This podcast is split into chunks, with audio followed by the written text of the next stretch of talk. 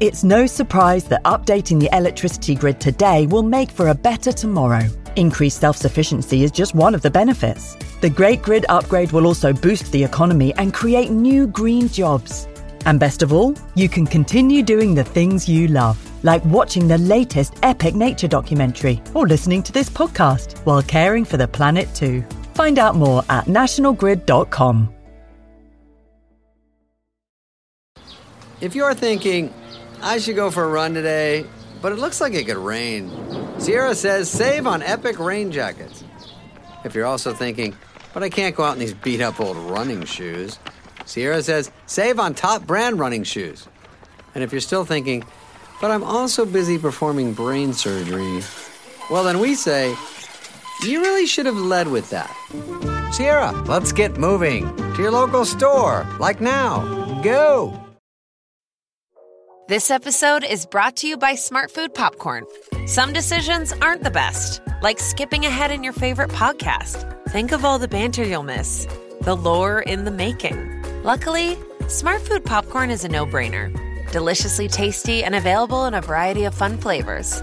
It's a smart decision every time. Smart Food. Add smart.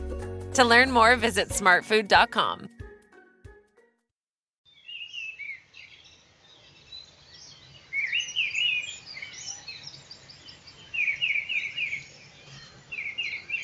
Welcome to the BBC Countryfile magazine podcast, where we take you on fun escapes into the countryside and chat to fascinating rural folk about some of the big issues affecting the landscapes we all love.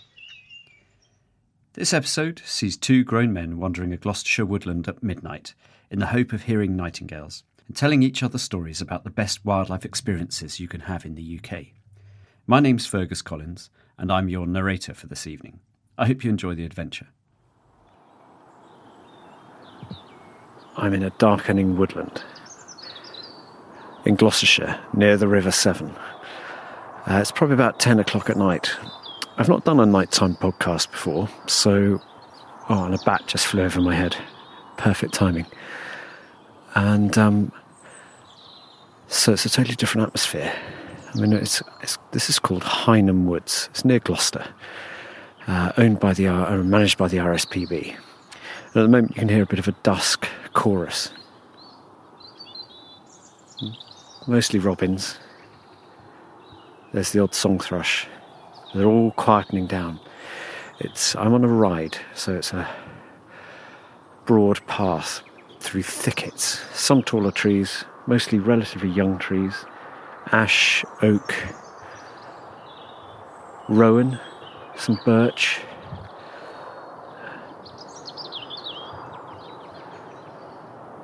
sun is just, I mean, literally, there's just a smudge of pale sky now. It was a lovely sunset earlier, and there's a half moon.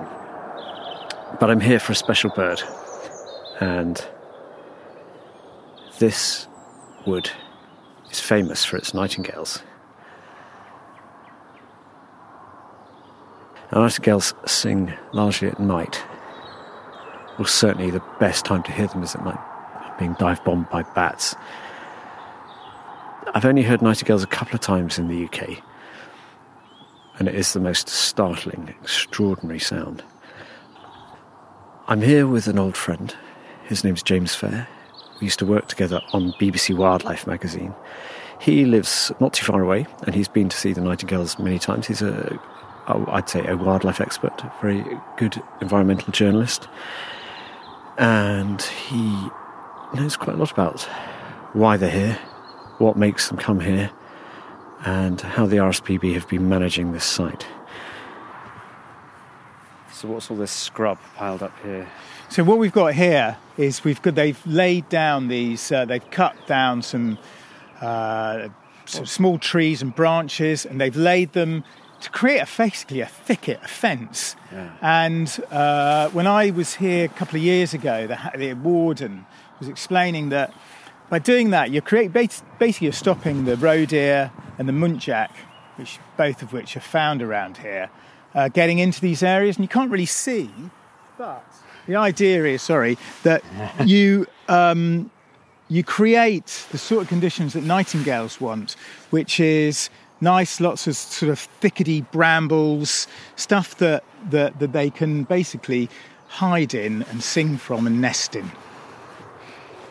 I mean, it's it's a hundred acre wood, but I think only twenty acres of it or something is kind of good for nightingales, something like that. So, but, and they managed to pack eleven pairs into it two years ago. I don't know what it was like last year or So what. I'm interested in is, is this an outlier here? It's are there, complete are- outlier. there are no, no, total no outlier. other nightingale populations for miles around?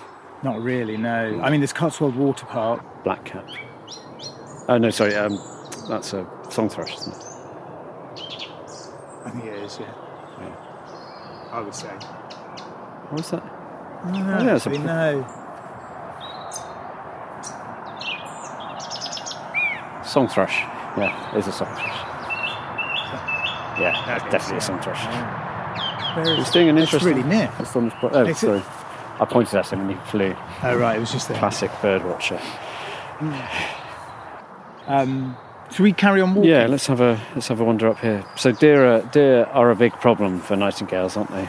They're- Deer are big. Yes, I mean they did a study in East Anglia, and they showed that that the presence of deer, again, I think it's mainly roe deer and, and muntjac um, in East Anglia, is having a serious impact on species such as nightingales. and that they- is because because they eat the the, the scrub, the, the, a low lying scrub, the tangle of vegetation that they need, which basically they need for nesting and for the males to sing from.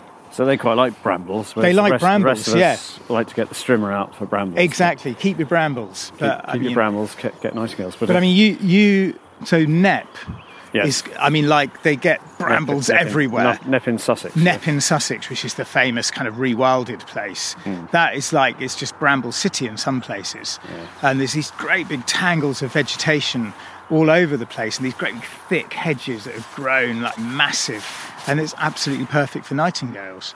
Um, So, but actually, this th- I think this has a higher sort of density of nightingales even than Knepp. This isn't a woodland you can walk through, is it?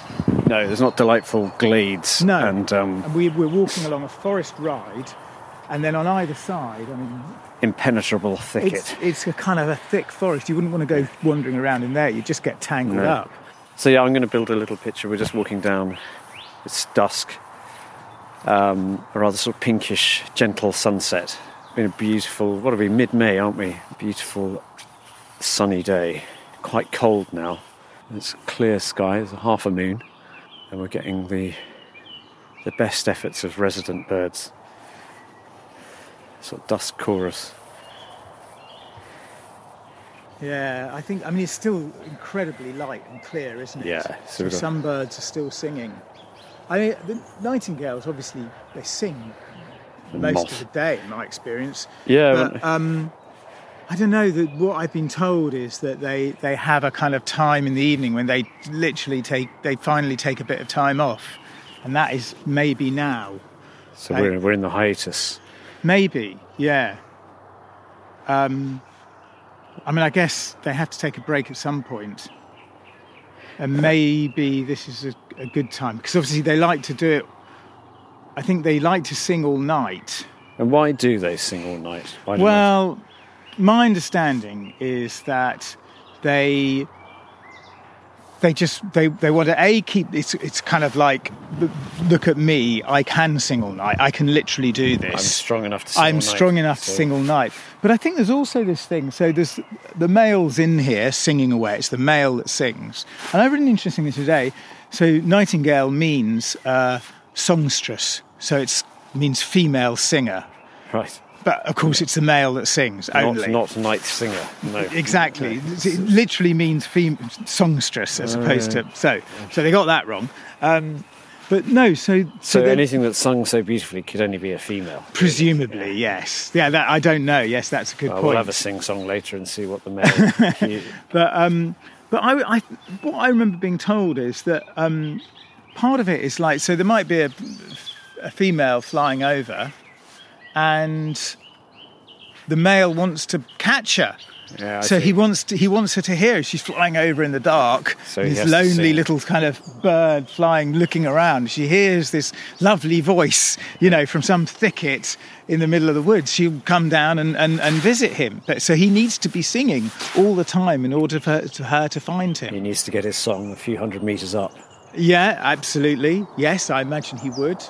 I mean, I, it seems nuts to me, but um, that that's one thing. But it, it is also that kind of thing of of if if I sing longer and louder than than, than my mate hundred meters away, well, you know, I'll keep my territory because also he's he's defending his territory. Yeah. Um, So it's that classic thing of it's not just attracting the the mate; it's it's uh, uh, repelling other males.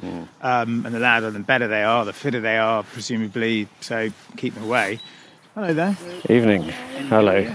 Sorry. Any joy yet? No. A bit early, I think. No. No. I think we're a bit early. There's another group going around, three, three people there going around. as. Really, I think I think once it gets dark, we're very hopeful. We've got to record it. So um, Do you think it's here, do you?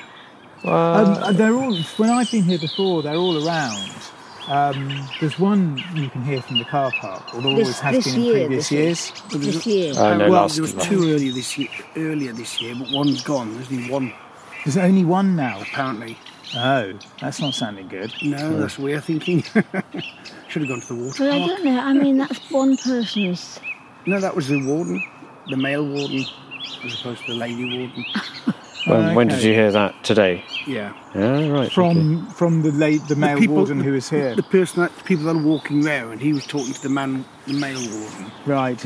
and um, whenever the RSPB came here, uh, a week, two weeks ago, two weeks ago, um, I was talking to a lady that came on with the walk, and the warden had to actually coax the bird out Mm. because it wasn't mm. singing very well. Oh, really? That's And it. Um, maybe that's one that went. She said there's mm. only two males. Right. Oh dear. It was 13 just a few years ago. and It was stopped 11 two to- years ago. I know that much. Yeah, Yeah. so from 13 to 11. Hmm. 'Cause We got them last year. We got them just across there. We just only heard the one there. And we only heard one. Uh, because you heard loads last year, didn't you? Did you? You had a really good night of. We had a really good night last year. Yeah. I mean, we didn't. But I came a week later and only heard one. So, Yeah. Yeah, well, that is the problem. Here. Yeah, yeah.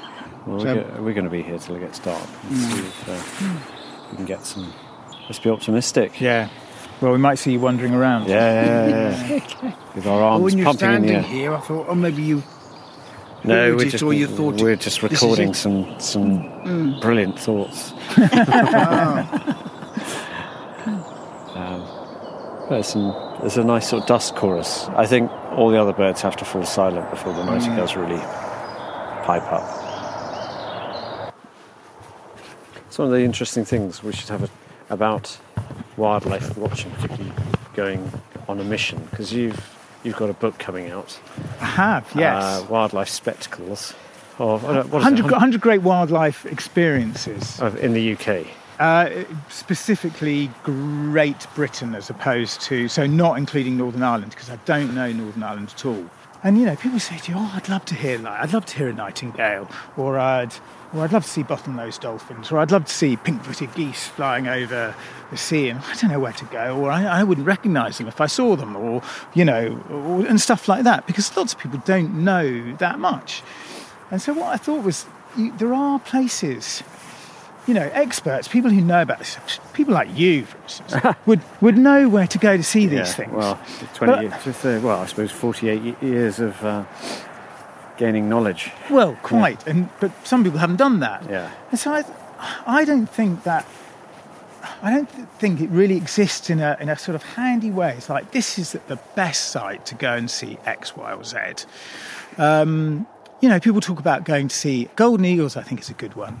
People really want to see a golden eagle, and I've never seen one in Okay. UK, so where So- should I go? So the best place to go and see a golden eagle, it's almost guaranteed, is a site on Harris Ah, uh, in Outer the Hebrides. in the Outer Hebrides, and you know it's the, the, the, the warden there, the, the, the RSPB guy there, says it's probably one of the best sites in Europe to see golden eagles because it's you walk up a track, um, and it's called it's called Bogha Glas. Um, I think Boglass or Bogha Glas in Gaelic. Um, and you walk up a track, and you're on you're on you're basically walking through sort of four eagle territories on either side of you. So you've got a really, really good chance of seeing eagles there. Um, well, and you, we saw them quite close up. I was with my, my partner, my six year old, my three year old, and even my three year old who was holding the binoculars the long, wrong way round. Even he saw them. Um, Thought I heard something. Just traffic. Yeah, I think so. Um, and whereas, you know, I've seen golden eagles from like kind of two miles away through the, you know, uh, scope. It's not a very, I don't find that a very exhilarating experience. It certainly isn't for a three or a six year old, or indeed a partner who's not, you know, who doesn't want to peer down a scope. But a bird flying over your head, you know, riding the ridge, like only sort of 50 or 100 yards away, that's a golden eagle, uh, particularly. That's pretty spectacular. And I think a lot of wildlife experiences can be disappointing for people um, because it's far away and perhaps they don't have very good binoculars and they don't have a spotting scope like, you know, And experts and Spring, enthusiasts. Springwatch and other uh, UK wildlife programs have brought you into the buzzard's nest or into the Absolutely, nest, yes. into the otter holt. How do you beat that? Yeah. And you Uh, can so- beat it because seeing it for yourself is so exciting. But I think very often it can be disappointing. And what I wanted to do is to do to, to make it less disappointing for people who don't know much about wildlife. People who know something about wildlife, they know how to do it. They've got the, they've got the equipment. They've got the bird books. You know, they know how We're to go out and find this stuff. Slightly inured to disappointment because That's a um, good point. I think we, are. Have, um, we've done so many missions. It's the ones that come off which are the rarity. Like Yeah. tonight, it would be fantastic if we hear a nightingale. I think getting close to wildlife can be really special. So we take our kids to Skomer a lot, and we took them there just last weekend. And you know, you, puffins walk between your legs. Um, and that's what you do need that. I, I think for children you do sort and of, that yeah, can instill a lifelong love. It's like catching newts in your hand. absolutely, You yes. need to get and and you know, and that's great. And I encourage everyone to go out and you know uh, uh, pond dip and catch newts in your hand. But there are lots of books that, that Oh. tell you how to do that. Yes, and so this book is not catching newts in your hand. It's about seeing those the, the bigger sort of what you might call our charismatic megafauna. We don't have much of it left, but we've got a, a bit. There's still. Yeah. I mean, I think one of the things that that I put into the introduction of my book is that we are, you know, even though if you go to the interior of the country, there's lots of parts of the country where you don't see much wildlife. No, and we've we've chronicled this, you and me, over the years. Absolutely. Um, loss. Yeah, but if you but if you, depressed. at but if you go to our seashores, Yeah. we are one of the best countries in the world for seabirds. We've got eight million seabirds still, just somehow, and you can. We have got some of the most spectacular seabird breeding colonies anywhere in the world. We're one of the best places in the world to see basking sharks, the second biggest fish in the sea. Yeah. Uh, off the coast of um, Yorkshire in sort of August, September. Brilliant, brilliant place to see minke whales. I went there with my partner. She'd never seen a whale before. We saw seven or eight minke whales for three hours just off the coast of Yorkshire. just off the coast well, of Yorkshire. That's not particularly on anyone's radar. Exactly, and that's my point. And people go, "Oh, I'd love to see a whale." Well, you can go up to the Hebrides, and you might see a whale, and you might not. Hmm. Right? Go to East York. Sorry, go, yeah, go to the coast of Yorkshire, North Yorkshire, in September, and get a boat, get on a fishing boat out of Staithes. You will see minke whales. It's almost guaranteed. What half a moon? Yeah, Is it a bit more than? It's a bit more than half, isn't it? it's a gibbous moon, I think. Is it, is what? Where, a gibbous moon, where, where, and I think this is right. Uh, and I'll obviously scrub this off the recording if I'm wrong. But so I what's a gibbous moon? It's where it's um, instead of being concave, so you get the sort of slice of moon. Right. It's more convex, so you get Hang on, that is slightly concave, isn't it? I think it's like convex, but then it's all in the eye of the beholder. It's, I mean, it's a clearly, half. yeah. It's a half moon. It's a half moon, isn't it? Yeah. So when you get a little bit more on the sort of sliced side, Yeah. so it's more than half. Yeah. It's slightly con- convex that side. I think that's a gibbous moon. I like the word gibbous anyway. Oh no, you're right. Yeah, com. Yeah, okay, yeah. It's like God, I was getting my concave and my co- concave and my convex mixed up. Concave is going in when you get because it's like a cave. Yeah. yeah. Gibbous. Okay. Gibbous is a, yeah. G I double B O US. O U S. Oh yes, gibbous. Yeah. Oh, that's good. The gibbous moon. It sounds a bit sort of. uh, Yeah, something Bad things creep- happen. Yeah, that's Yeah, right. yeah. Yeah. No nightingales come out on a gibbous moon.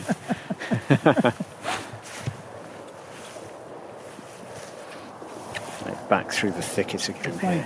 because, um, so, what's today?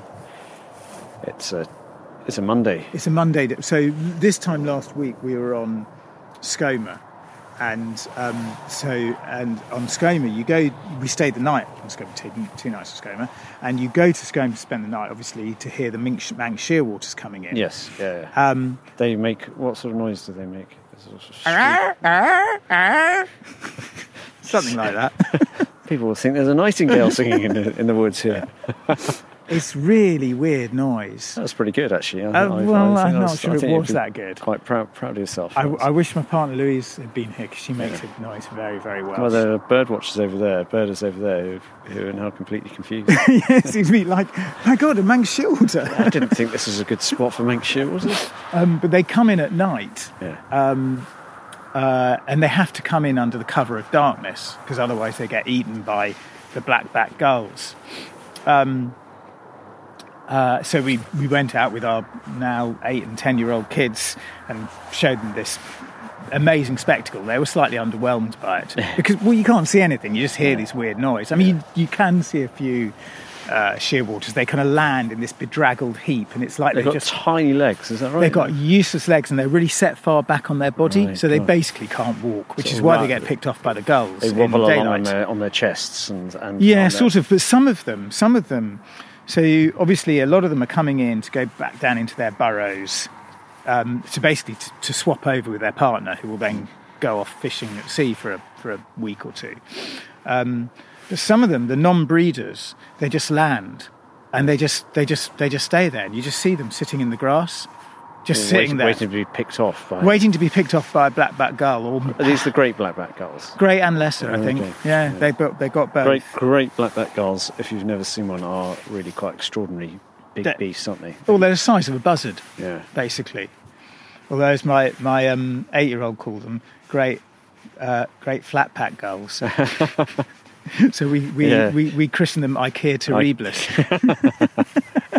They have a really stern look on their faces as well. Great blackback gulls. I mean, they they really do, they They're do have a quite, stone. uh, They got and they got these enormous beaks. They're terrifying beasts. Yeah. I wouldn't want to mess with them. I mean, they can swallow a pe- puffin whole. They can. That's so they say. Oh, Yeah. I think I've seen one really? Okay. I'm, I'm sure they can. on on Skomer. Right. Okay. Um, they are terrifying. Oh, and small dogs, obviously. Probably. The point I was going to make was that um, if it had been as light as this this time last week, we wouldn't have seen any. Because they wouldn't come ashore. They wouldn't come back. Yeah. Yeah, they wouldn't come back under this with this sort of light The gibbous moon. because yeah. it under a gibbous moon. because it would just be like it would be a field day for the Yeah. flat back gulls. Absolutely. Um, uh, yeah. Oh, I mean, yes, they're sort of cannon fodder. But at sea, marvellous. Well, they're beautiful flyers. I mean, they're beautiful Sheer watch when they're water, flying. yeah. Yeah, absolutely. Um, and What's that? yeah, Just a little squeaky. yeah, there was something, wasn't there? Might have been a rodent. Had a more rodent sound to it. But...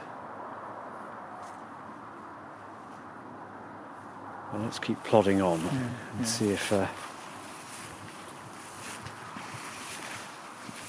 But it's quite. Um, so I was reminded of uh, a story someone told me once about um, who was staying um, in, the Seych- in the Seychelles. I can't remember which island.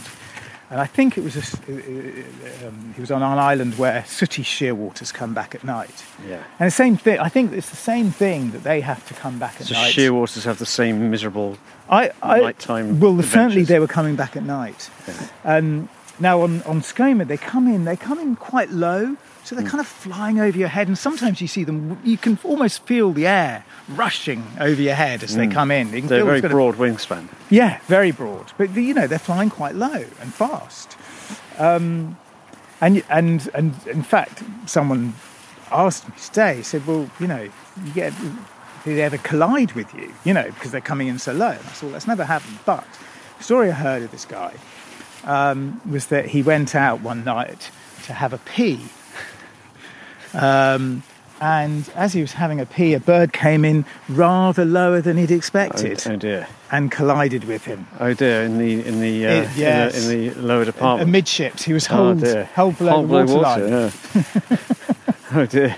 And what happened? Was he? Oh, uh, he survived. He He, survived. survived. And he has Was it sheared off? he, he has subsequently fathered two children. Oh, So, good, good, okay. uh, I'm not going to say who it was on air because I think that would be unfair. Oh, yeah, okay. Um, my God, look at that! I mean, this is incredible. It's it's. I mean, it, it's lighter than it was earlier, but maybe we've got our eyes in now as well. Well, there is that. Yes. It does take. How long would you say it takes to get your eye in? Um, night vision. I don't know, 20 minutes or so. Yeah, I think well, we've been here a good four days I mean- now. I mean, you, you don't need a torch at all. I mean, No, it's, it is now. Pro, it's proper dark. It's proper Yeah. night time now, yeah, isn't it? yeah, the sun's gone. There's Yeah. a, there's a there's a sort of. Do you think there's smudge. still a? There's a smudge, but you can see stars. Yeah. It's dark enough to see stars. Obviously, there's still people busy on the A40. It's still quite busy, isn't it? Do you think it's reduced a little bit? A little bit, yeah. Yeah. There's certainly not as much heavy goods traffic. No. Although my experience of of it in the past has been that um, the one thing that does still go past at half past twelve is an, you know, is, Oh, a, is an articulated lorry, Yeah. yeah. as opposed to the smaller cars. But um, Thundering through the night on the A40 from exactly, yeah. Gloucester to Ross on Wye, carrying their mysterious packages. what do the people of Ross need at that time of night? why? Jaffa cakes, I imagine. Yeah, that's it. Yeah. That's a demand for Jaffa cakes. There's very high demand for Jaffa cakes and Ross on Wye. Yeah. Good town, Ross and Wye, actually. I was there the other day. Well, it's much. Uh, haven't been there since I was a kid. I don't think I've ever Very properly nice been town. to Ross on Wye. Yeah. I've been near it. Thriving, I would say. Is it? Thriving You'd say it was thriving. Thriving. Thriving, three, Okay. thriving as well. Thriving as well. I, I thought it was a yeah, it's a good town. Uh, Okay. beautiful on the sweep of the River Wye, obviously. Yeah, yeah, be the on obviously. Wye bit. Gives it away rather, doesn't it? But, uh, that was a- Right, Nightingale, where are you? yeah, it's time to Time to Time- show your colours. time to put it in a even a sort of like 10 second burst would be good. It's amazing the shadows cast across this woodland ride by the trees. It's, it's like a black and white photo of a summer's day. if you squint. So, in your book, um, Yeah. what of all the hundred? This is the obvious question. Of all the hundred great experiences, which was the one which you treasure the most, if you have one? Yeah, I mean, so so I have my top two are uh, seeing white-tailed eagles on Mull, and that Right. was I treasure, and, and I think no one could fail to be to be moved by the sight of a of a white-tailed eagle flying in to pick up fish from 20 yards away. Um, and that was, but it was also I'm, I, I treasure it because because my three, my son who was three at the time, was kind of standing, you know, on the boat with me, utterly gobsmacked, um, sort of, you know, couldn't quite believe that there was, there was a bird bigger than him flying towards the boat. I think he was rather alarmed, in fact, but it, you know, in a sort of a good way. Um, but my kind of my number two was probably the one that, personally speaking, was the most remarkable thing I did, which was uh, going swimming with basking sharks, and and that's not something you can take a three-year-old to do. So, um, but it was just me, uh, and I, well, you go with a sort of organised tour, but there is something Snorkeling or Snorkeling, yeah. You just get in the water with a very thick wetsuit because it's you're between Coll and Tiree in the Inner Hebrides, and the sea's pretty cold in September. Um, Yeah, and you've got a mask and a snorkel, and you. how close do you get to these? It was about ten or fifteen feet away. Wow. Okay, and these are big fish. We're, we're Well, talking was, sort of. It was a small basking shark by basking shark standards. It was only about four meters long. Oh, a tiddler. Yeah, like a tiddler, yeah, baby, yeah. Oh, that's totally unimpressive. yeah, yeah, yeah. Four meters long, so we're looking at, yeah. It's, Oh, it's two, 14 or 50, 14 feet, is it? Two tall men standing on each other's shoulders, sort of thing. Mm, Yeah, and, and some, And I think. yeah. okay. Well, yeah. It's no- a big fish. It's yeah. a big fish, yeah. That was And they have amazing. huge mouths. Yes, it, the, the the mouth wasn't open at the time. It had been feeding, but as it went past us, um, the weird thing about it is it didn't seem to be moving, and yet it came and went in the space of about ten or fifteen seconds. It's Yeah. you know it didn't seem to be waggling its tail or anything like that, but they just glide. You know. Submarine, yeah. Yeah, yeah, totally silent, sort of unmoved, cold, sort Yeah. of almost reptilian sort of animal. You know, it's sort of completely. You, you wouldn't have. uh, I wouldn't have even registered on its radar. You know, No. it's just looking for There was no connection. No, no connection at all. But what? But I mean, one of the things that's it's interesting about this, and we were talking earlier about the whales. It's interesting. You think these things are set.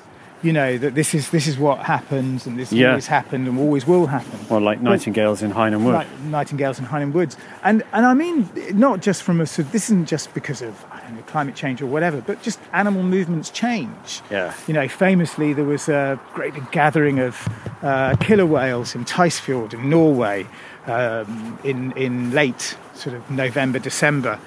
Um, because the herring went there, and they used to be able to go out. They used to do trips up there, and you could get into the water with the killer whales. Ah, And then that's brave.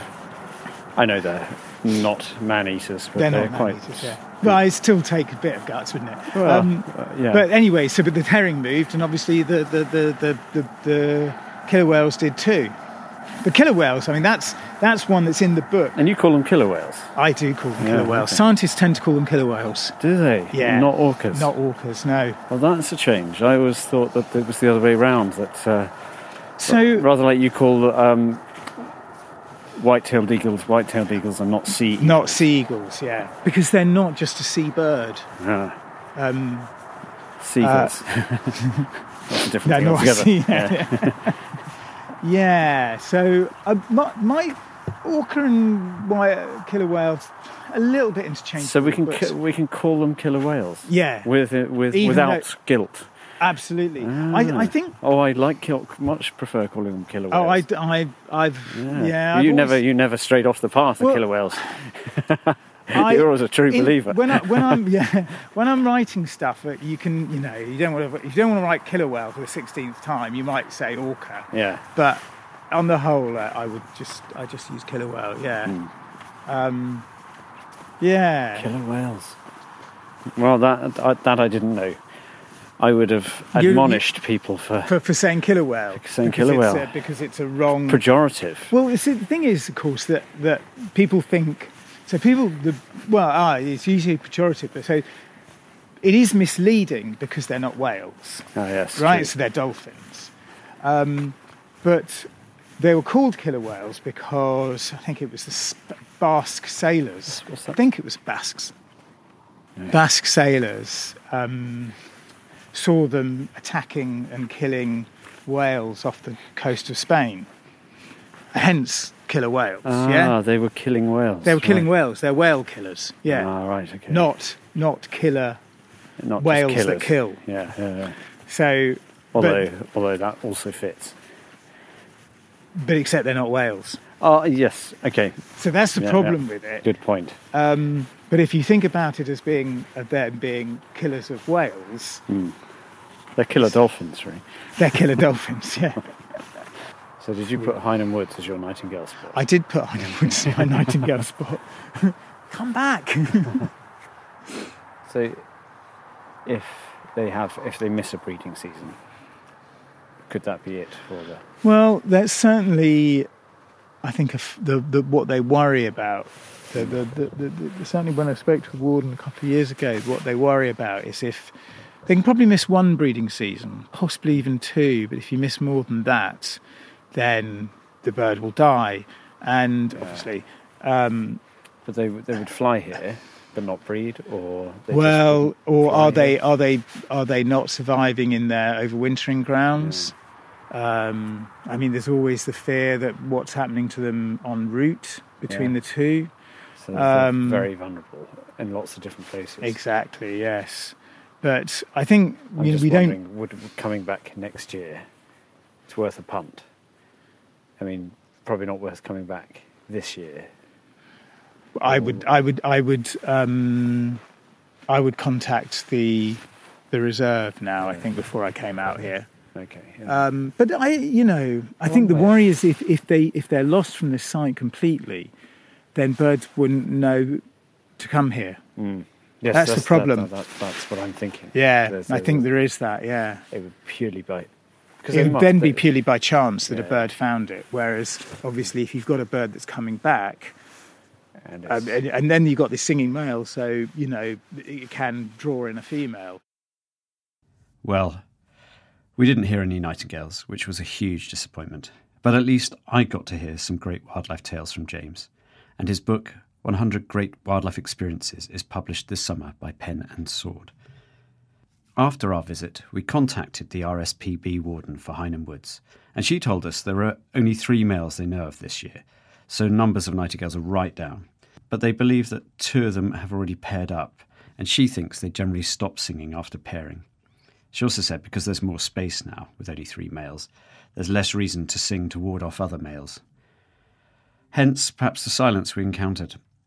So there is hope. If the birds who've arrived this year produce lots of offspring and they return next year, we might get a decent chorus, and I'll be back to record another podcast. Always hopeful, my fingers crossed. for now, thanks for listening to our podcast. You can find loads more on iTunes, the Apple Podcast app, and Acast. And tune in next week for more adventures. This has been a podcast for BBC Countryfile magazine, produced in Bristol by Jack Bateman and Ben Hewitt. Thanks for listening. Goodbye now.